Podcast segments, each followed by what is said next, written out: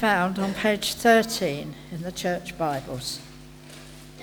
Genesis chapter 12, beginning at the first verse.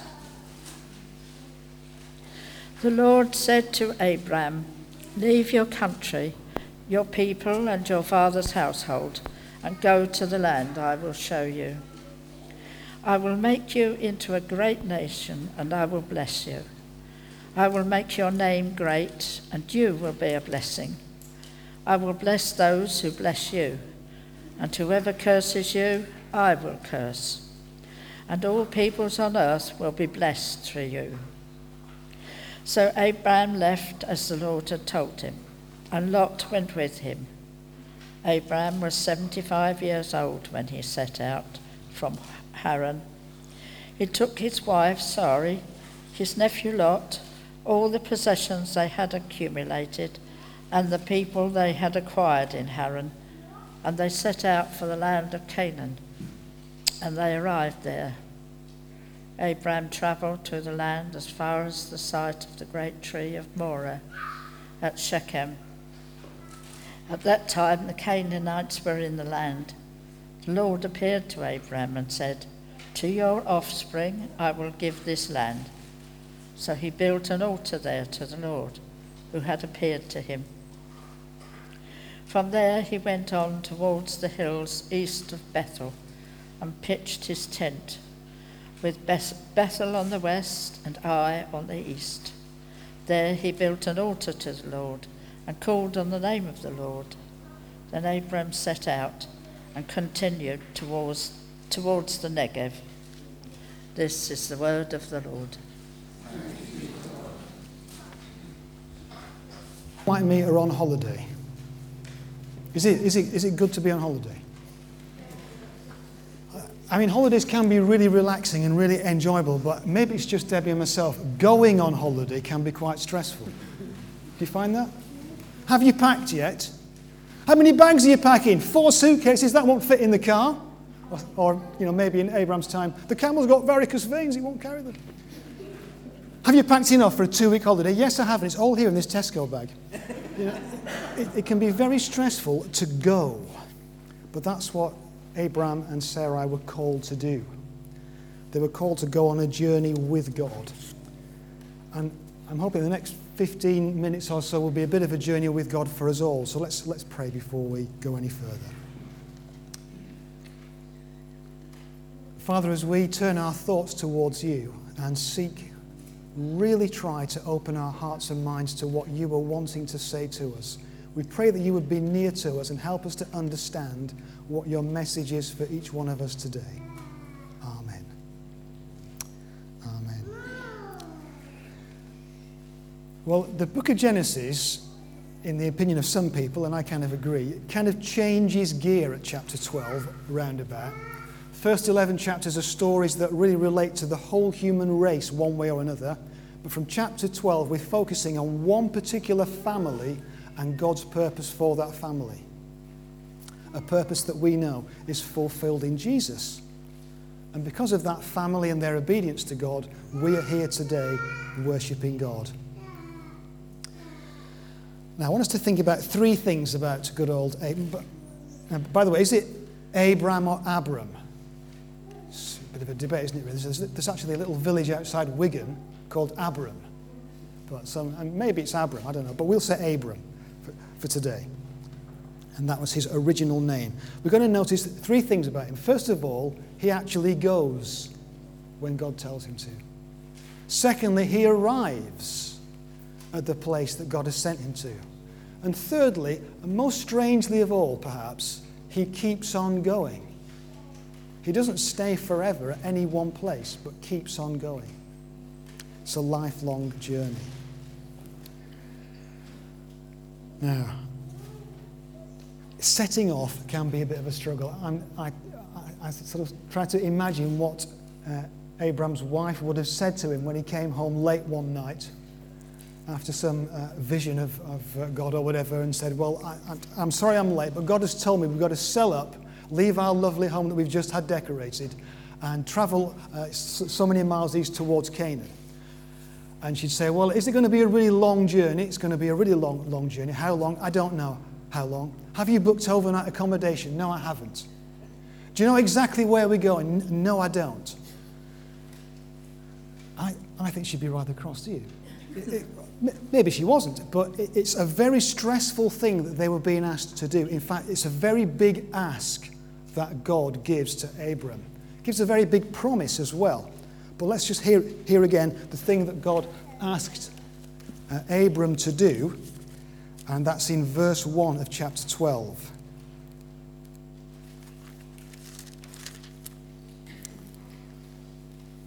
Leave your country, your people, and your father's household and go to the land I will show you. You've got to leave behind the place where you've been living and the people that you're used to being with, including your own relatives. You've even got to leave behind the family that you grow up with and whose name you carry. Why is that?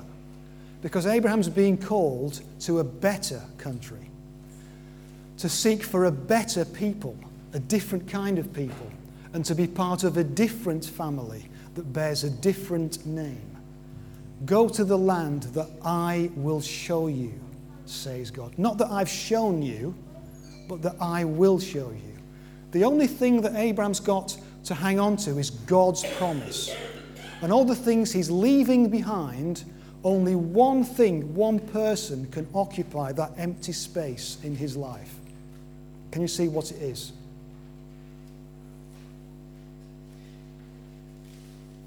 It's God. It's Abraham's trust in God. There's no other reason to set off and leave all those things behind except to believe the promise of God and that God's going to be with him every step of the way. And that's why Abraham sets off. Okay. And then he arrives. Verse 5b. And I'll try and manage it without my specs on.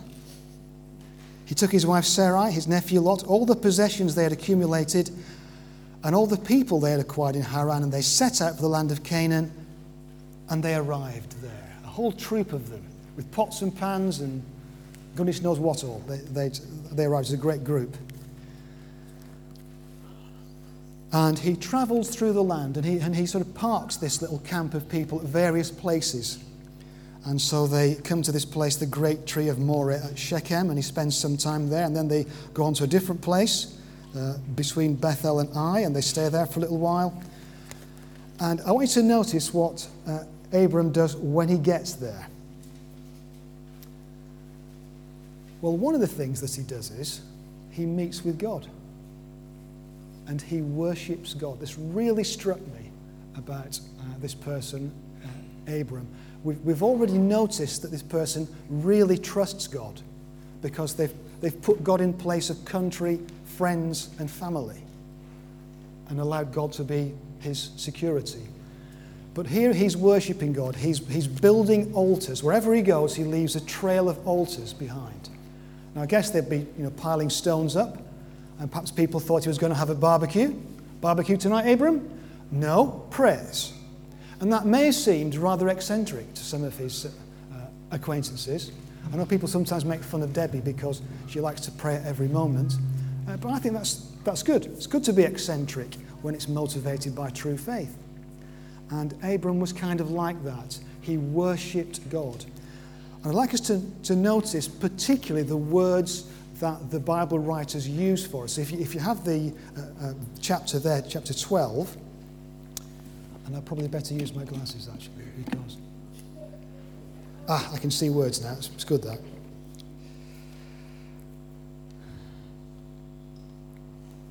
in verse 7, we find that the Lord appeared to Abram. That's really good that Abram went to this foreign place, this new place, and God was already there. God met him there. And when he went to the next place, he still expected to meet God, didn't wait for a vision or anything. He builds his, his altar anyway at the next place because I'm here, God's here, now we can get, get started. That was his a- attitude. And he builds his altar to the Lord. Notice again, it's Lord What's, what's special about Lord there in that, in that uh, verse, verse 7? Not all translations show this, but it's in capital letters, yeah. and we've seen that before. And he, and he built an altar to the Lord, capital letters, in verse 8, and he calls on the name of the Lord. That, that tells us that the uh, Hebrew version of this chapter has the Hebrew name of God, the special name of God that God gave Moses for the people to use in their worship.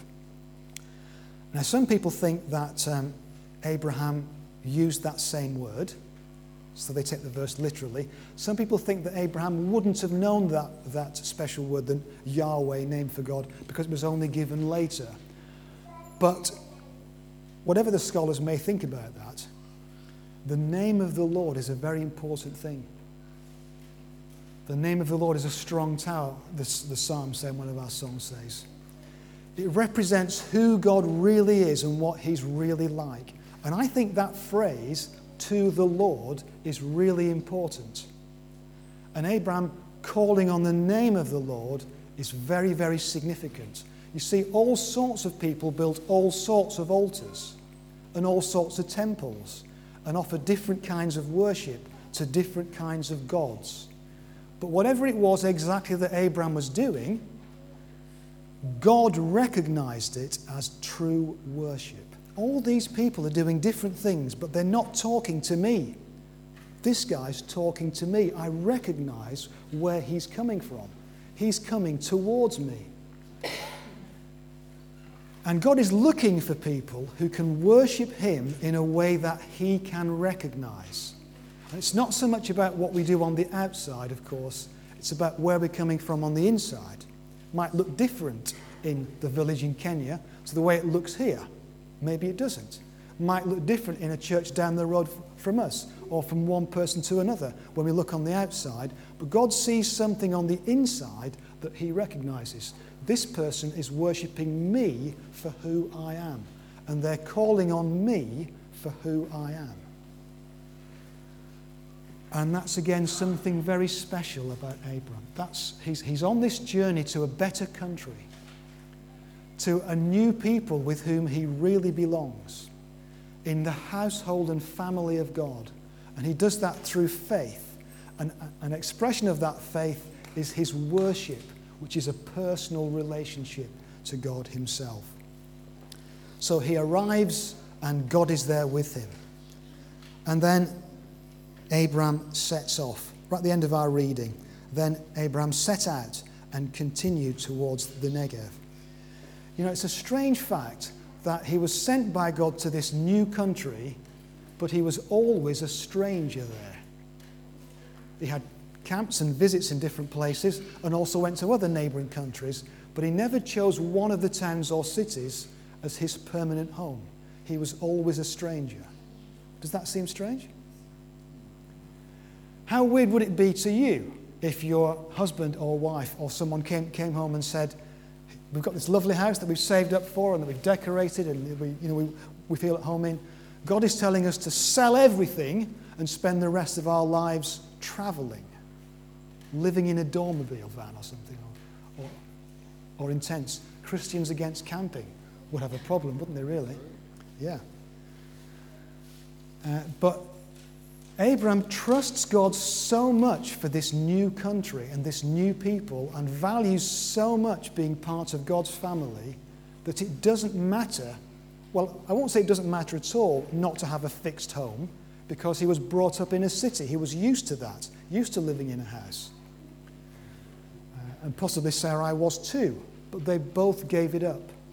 You know, that's very, very hard actually to give up a home that you're used to, that you've saved up for. We're, we're in the middle of a credit crisis now, aren't we, really? But they, they, they come around every few, few, years.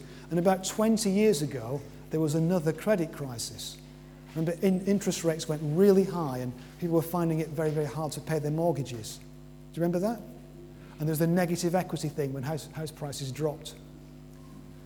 I remember a family who were with us in the church I was, I was part of then, who uh, had a house. It wasn't a particularly uh, extensive mansion, but it was a nice family house that, that they had. I know particularly for the mother in that family, she was so glad to have that house. And she'd set her heart on having that house.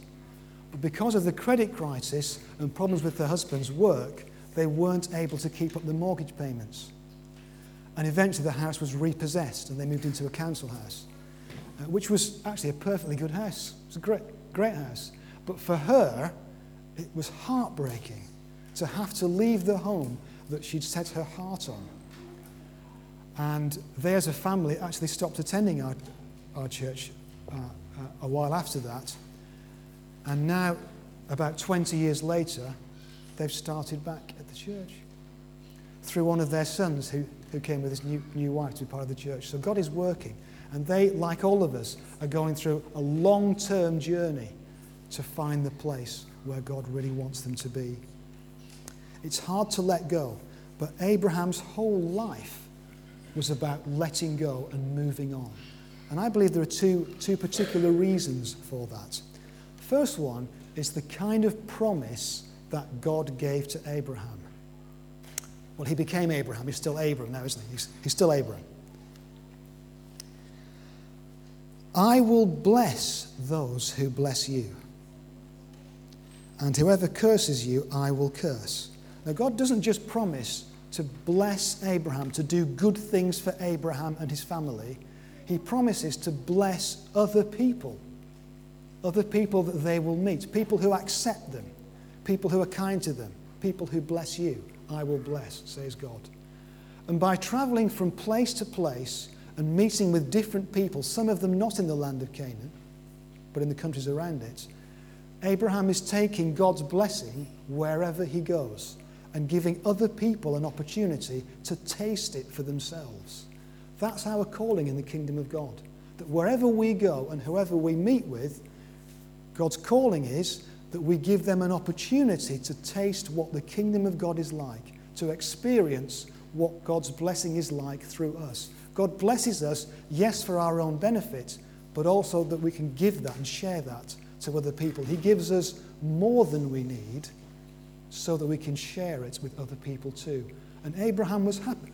Abraham, sorry, still Abraham, was, was happy with that. He wasn't just wanting things for himself, his family. He was happy to be part of God's plan where they were sharing God's blessing with other people that they met.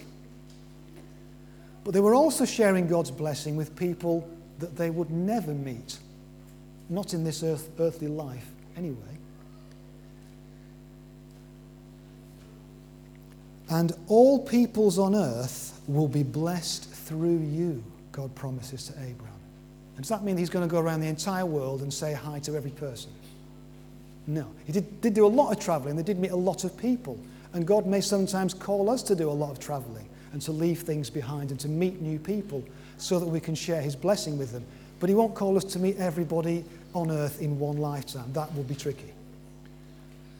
And I believe the, the, the meaning of that promise is that future generations would carry on God's blessing and carry on carrying it around the world. And in particular, in the person of Jesus, every family, every kind, every country, every type of person in the world will be blessed by God. And Abraham was happy to set out, trusting God for his own needs and his family's needs, and rejoicing that he and his family and their descendants will be a vehicle for God to bless people all over the world. An interesting guy, a guy whose example is worth considering and asking God to allow us to follow. Now, when I was a, a, a youngster, I, I remember a, a preacher who, who, who, came telling a story about the monkey trap. You, you may have heard this story. It's a good, good old fashioned story, but it, it came to mind as I was thinking of uh, today's topic. The monkey trap is a little box, wooden box, uh, with a hole just about big enough for a monkey to put its hand through. And inside the monkey trap, the hunter puts a piece of fruit or something else that the monkey will be able to smell and maybe even see through the, the hole and will want to have. So they open the lid, put the fruit inside, close the lid, lock it down. The only way the monkey can get the, the piece of fruit is to put hand into the box and pull it out. But of course, the monkey's hand will just fit through the hole yeah? But once it grips the piece of fruit, it can't get the hand out again. And in the few seconds or whatever it takes the monkey to decide what to do, do I let go or do I break the fruit up? Or, and it has a kind of a double take moment. In that few seconds, out jumps the hunter, puts the net over the monkey, and drags it off. Now, it's a story, isn't it, really? I'm not even sure that they use boxes like that, but it's a nice idea. But so many things in life can be like that for us things that smell good or look good, things that we'd set our heart on. And maybe they are good things in themselves, but maybe the situation that they bring us into is actually a trap. And what we need to do is to let go of those things so we can open our hands to receive what God has for us. Perhaps it is where we live. Perhaps it's where we work. Perhaps it's a relationship that, that we are in or are wanting to, to be in that could be a trap in that particular situation. Perhaps it's other things that we desire for ourselves. God calls us to be ready to let go of all these things that we might receive from Him His blessing that we can then share with other people. Amen.